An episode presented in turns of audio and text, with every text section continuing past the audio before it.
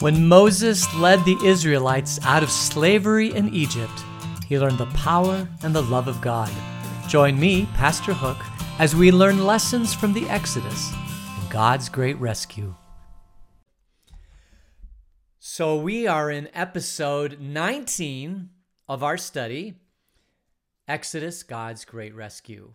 And we have seen two of the plagues that have happened. Uh, there was the plague of, well, let's see. Can you remember?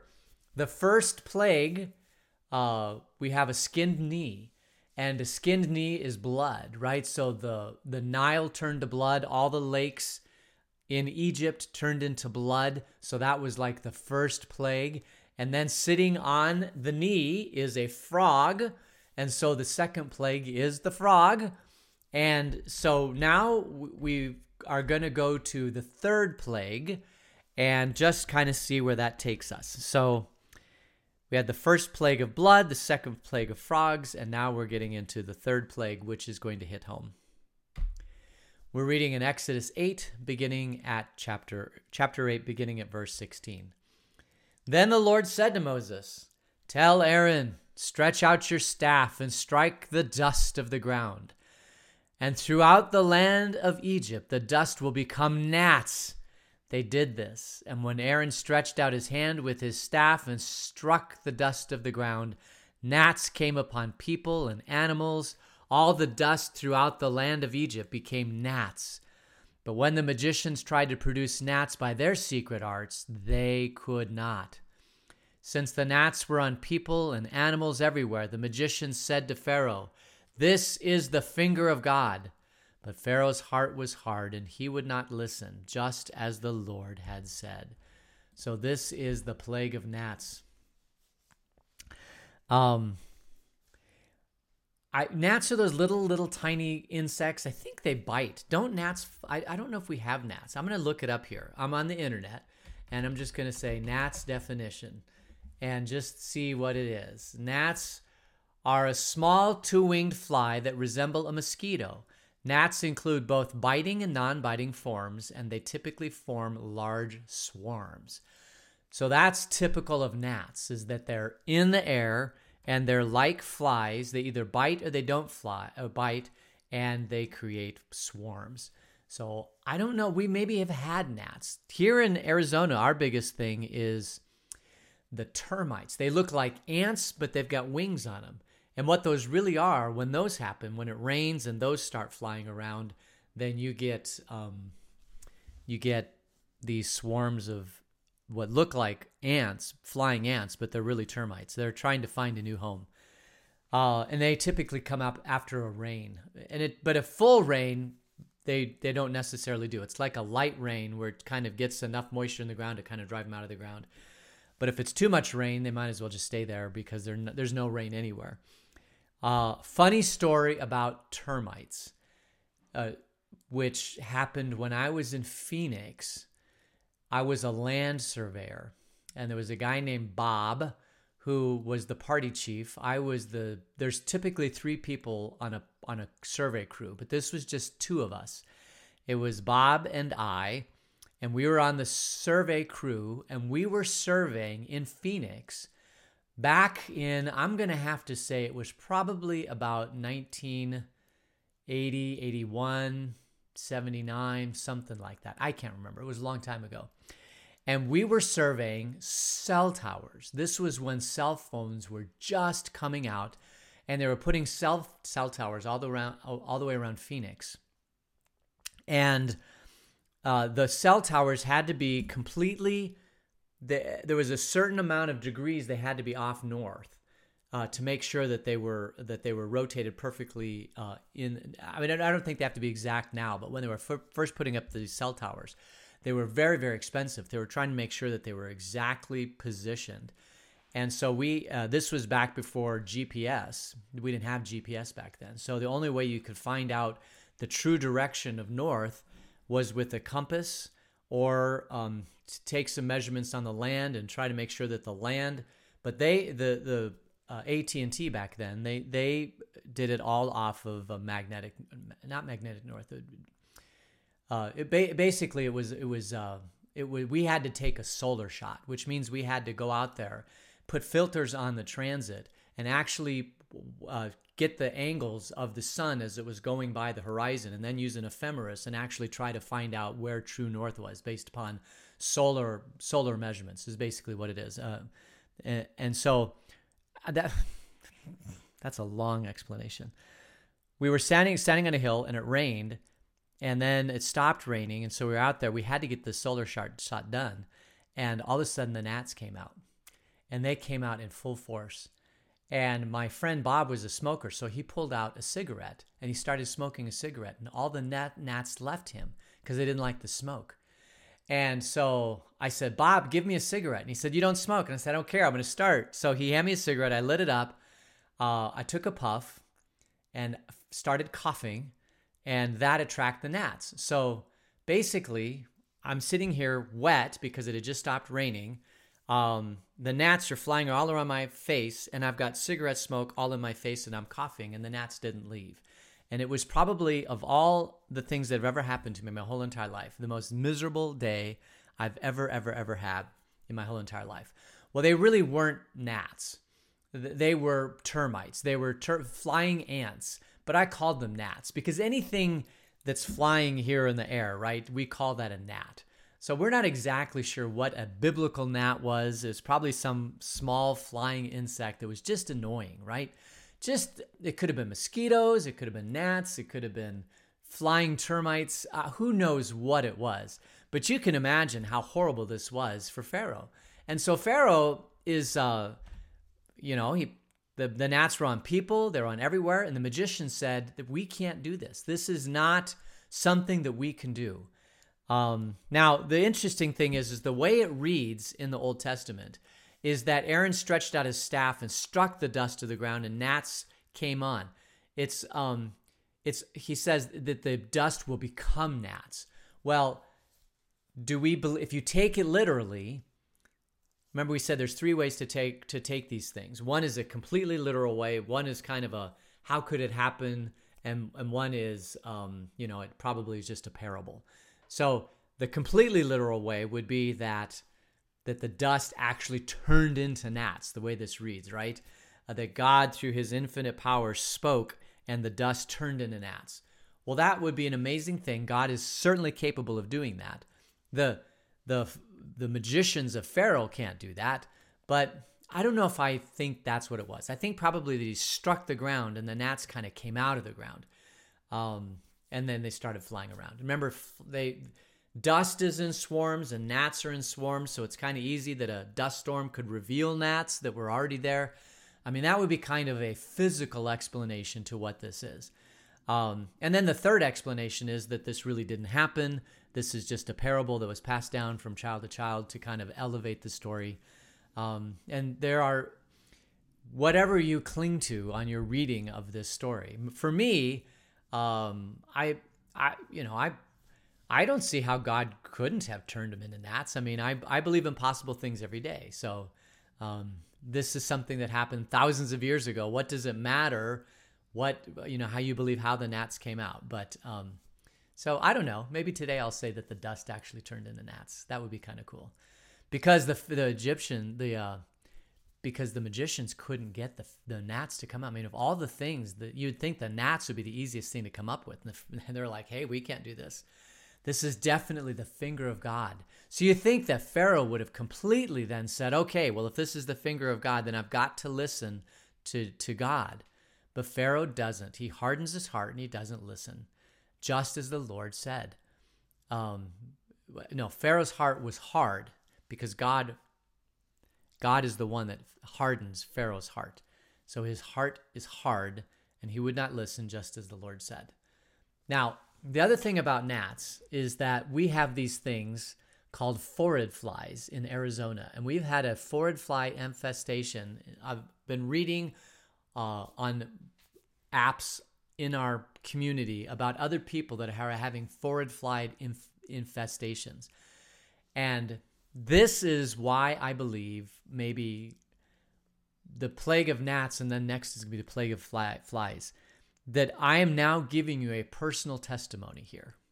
And the personal testimony is this I would do anything. I would release all the slaves of Egypt. I would do anything to get rid of these phorid flies.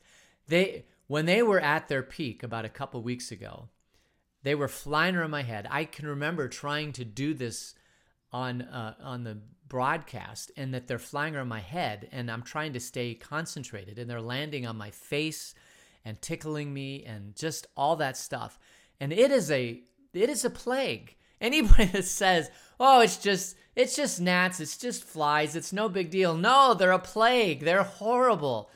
They're they're probably one of the worst plagues that you could ever be plagued with and I don't like it. And um, so just just hear me out here. P- plagues of gnats are horrible. And please ever don't ever be you wouldn't want gnats plague of gnats on your on your worst enemy. They're just really really horrible. I just had to get that off of my chest. We put up these uh, well we put up apple cider vinegar with a little bit of uh, soap on it and that traps them and we've got them all throughout the house and they they keep trapping them but the the numbers are dwindling so that's good and then we also bought these strips that you put on the window and they fly on them and they stick and i could throw them away but i just love looking at dead gnats because it just makes me feel like i have control. All right. All right so that's enough of that. That was the plague of gnats. Now we're going to go to the plague of flies. So we're going to start reading in exodus 8 chapter 20 uh, Exodus 8, verse 20. Then the Lord said to Moses, Get up early in the morning and confront Pharaoh as he goes to the river, and say to him, This is what the Lord says Let my people go, so that they may worship me. If you do not let my people go, I will send swarms of flies on you and your officials, on your people, and into your houses. The houses of the Egyptians will be full of flies, even the ground will be covered by them. But on that day I will deal differently with the land of Goshen, where my people live. No swarms of flies will be there, so that you will know that I am the Lord, am in the land. I will make a distinction between my people and your people. This sign will occur tomorrow. All right, so his people are living in the land of Goshen, and uh, Pharaoh is in Egypt. Now, it's interesting. Now, this is the second time that Moses goes to confront Pharaoh at the Nile River. So I'm guessing, and I don't know, I should do some research on this, but I'm guessing that the Nile River, on one side of the Nile River, would have been Pharaoh and his palace with maybe a stone path that goes down to the river where Pharaoh could wash in the river or Pharaoh could play in the river. You know, he could have the water from the river and that he controls that bank of the river and that the people, when they have requests of Pharaoh, would be on the other side of the river and they would come up and they would speak their requests. So it's almost like a natural barrier between the people and Pharaoh. If you think about it, it's almost like a linear moat. And on a calm day, if the river's not that wide, I mean, there are certainly places in the Nile River where it's slow flowing and and and probably you could speak and your voice would carry across the river into into Pharaoh that you could probably have court with Pharaoh. And from that court of Pharaoh, Pharaoh is protected because of the river, but they can have, Pharaoh can hold court. We always see Pharaoh holding court in his palace in the pyramid, and they have guards around the palace, and then people get through the guards to get to the palace to have to have an audience with Pharaoh. But before they developed that system, I wonder if they had this system where Pharaoh would be on the one side of the Nile and the people would come up to the other side of the Nile and they would have these courts with Pharaoh. Uh, and maybe that's even where this whole idea of holding court comes from is is that Pharaoh would come out to the Nile and people would come out and that's where they'd hold hold this court. That's what it kind of feels like to me. I have no idea and I haven't researched it, but that's just what I think. And um, so, so Mo- God tells Moses to go tell Pharaoh, and that he's going to actually bring swarms of flies. But for the, the Israelites who live in Goshen, they're not going to get the swarms of flies. But everybody else outside of that in Egypt is going to get is going to get flies. And this is going to be a miracle because you would expect flies if they're going to be a swarm of flies, you'd expect them to be everywhere. But but there's going to be a line of demarcation between God's people and the Egyptians. And when that happens, that will prove to everybody that God's behind this. I mean, surely this is going to show Pharaoh. So, what happens? Let's see. We finished on uh, verse 23. Let's keep reading. And the Lord did this. Dense swarms of flies poured into Pharaoh's palace and into the houses of his officials. Throughout Egypt, the land was ruined by flies. So, what happens? Then Pharaoh summoned Moses and Aaron and said, Go sacrifice to your God here in the land. Um, verse 26 But Moses said, That would not be right. The sacrifices we offer the Lord our God would be detestable to the Egyptians. And if we offer sacrifices that are detestable in their eyes, will they not stone us? We must take a three day journey into the wilderness to offer sacrifices to the Lord our God as he commands us. Pharaoh said, I will let you go to offer sacrifices to the Lord your God in the wilderness, but you must not go very far. Now pray for me. Wow. Moses answered, As soon as I leave you, I will pray to the Lord, and tomorrow the flies will leave Pharaoh and his officials and his people. Only let Pharaoh be sure that he does not act deceitfully again by not letting the people go to offer sacrifices to the Lord. So, this is what happens. Moses does go up, Pharaoh comes down. He explains the whole thing about how it's going to be two divisions of flies, land of Goshen and the rest of Egypt. And Pharaoh says, Go and just go offer your sacrifice to the Lord. And Moses says, No, we have to go out into the wilderness to act, offer sacrifice because you won't like what we do. So we have to go out into the wilderness and then we'll do it. And he says, Well, then pray for me now. And Moses says, No, we'll go out into the wilderness, we'll offer our sacrifice sacrifices, we'll pray for you then. Um, and as soon as I leave to you, we'll pray to the Lord. Only don't go back on your word again. Just don't do it. Well, what happens? Then Moses left Pharaoh and prayed to the Lord, and the Lord did what Moses asked. The flies left Pharaoh and his officials and his people. Not a fly remained. But this time also Pharaoh hardened his heart and would not let the people go. So we have a word for this. This is called um, this is called being passive aggressive, right? um, people who say that they're going to do one thing and then they go back on their word. The the clinical definition of passive aggressive is people who use non non aggressive means to get their way, right? And one of the ways that people do that is they just ignore you. So you've met passive aggressive people. You say, "Hey, can you do this and this and this and this?" and they agree and they agree and they agree because uh, they don't want to say no or they don't want to get into an argument, and then you leave and then they don't do it. That's that's the classical passive aggressive thing. Or they say they're going to do one thing and they do something other. Um, and people are are this way. They particularly people don't like conflict. That they typically are just passive about their conflict. That um, and because I'm not very much in favor, there's a lot of people that aren't in favor of conflict. Um, then um, that you know they just they just won't engage in the battle, but then they're just going to do what they're going to do, and they're not even going to tell you that they're going to do what they're going to do. That doesn't work uh, in the in the business world. What doesn't work in any world? If you're going to be passive aggressive, people are pretty much going to stop, you know, assigning tasks to you or trying to get you to do things, or you know, even sometimes even relating to you because passive aggressiveness just doesn't work. Um, but it is, you know, so there are some things that there are some people that can't uh, handle conflict, and so that's how they do it. You know, Mo, Pharaoh and Moses are in conflict, and Pharaoh has the upper hand here. He could just tell him, "I'm not going to let you go. You can do whatever you want. I'm not going to let you go." And Moses would have at least then, you know, accelerated the plagues. But think about all the damage that happened here because of of this passive aggressive behavior from Pharaoh. And there's all passive aggressive behavior always causes damage. I mean that that is pretty much true. Because in this case with Pharaoh, there, there's going to be a whole lot more plagues that are going to happen. And that's all because of uh, because of what he did. All right. So um just we're going to take a pause here and uh we still have a part of the story, but we've got a, a um, gnats and flies. And so somehow we have to build this image of um, gnats and flies. And the way I'm going to do that is I'm going to put a gnat on the fly's uh, right eye, and I'm going to put a gnat on uh, a, gnat on the right eye, flies on the left eye. So he's got two eyes, and on the on the eyes he's got a gnat and a and a fly. And we'll remember that gnats are smaller than flies, at least typically they are.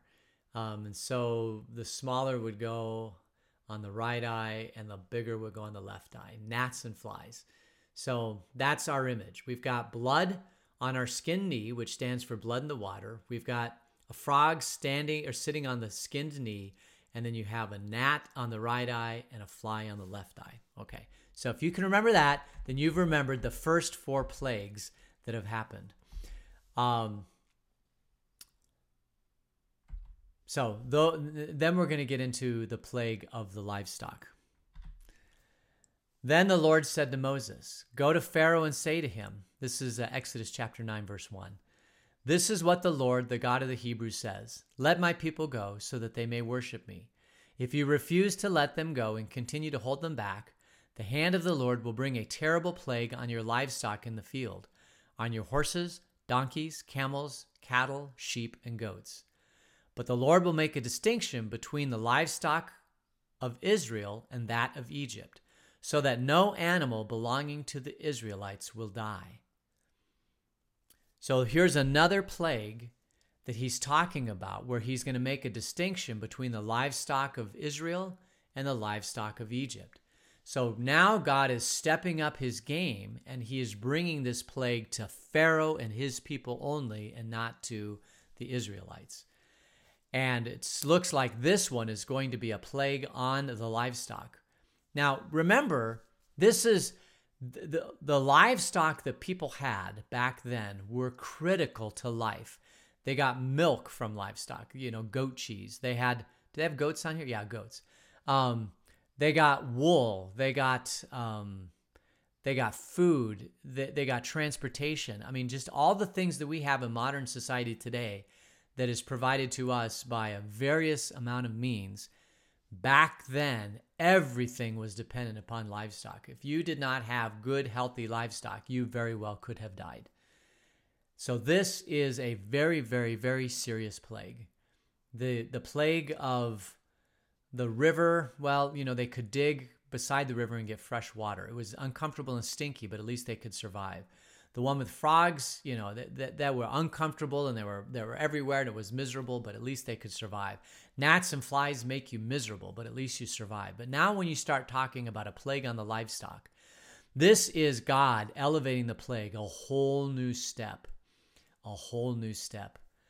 Um, I will go ahead and keep reading just one more verse or a couple more verses. The Lord set a time and said, Tomorrow the Lord will do this in the land.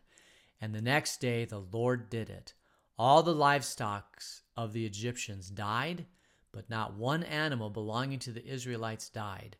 Pharaoh investigated and found that not even one of the animals of the Israelites had died. Yet his heart was unyielding, and he would not let the people go. So, even with this incredible miracle, he's not even going back to his magicians course, how do you, if all your livestock's died, what are the magicians going to do? They're completely powerless in this. So, this is the fifth plague, and this is elevated quite a bit. And the fifth plague is the livestock. You've got horses, donkeys, camels, cattle, sheep, and goats. Horses, donkeys, camels, cattle, sheep, and goats. And all of them are going to get this plague. So there was some sort of plague that affected, didn't affect humans, but it affected all the animals, and they died, and it died miserably. So on this plague, if we want to have this one, I'm going to just say that we have camels, uh, sheeps, goats, donkeys, uh, cattle, and they're in a circle around you with the bloody knee and the frog on the bloody knee with a gnat and the fly. All right, so that's the five plagues so far livestock plagues, um, and then coming back, flies, gnats, frogs, and blood in the river. So that uh, keep going, repeat that over and over again, and pretty soon you'll have all 10 plagues. Uh, we only have four more to go. And so uh, we'll see how that goes. And so, um, uh, yeah, Pharaoh passive aggressive. He's just he says you know, one thing and then he does another. Could have could have avoided a lot of conflict here. Could have avoided could, could have avoided not conflict, could have created conflict, but it could have avoided pain and suffering. So we'll leave it there, and then we'll get together tomorrow. So uh, let's go ahead and close out in prayer. Dear God, um, continue to be with us, and thank you uh, for this beautiful day. Thank you for the lessons of the Exodus. In Jesus' name, amen.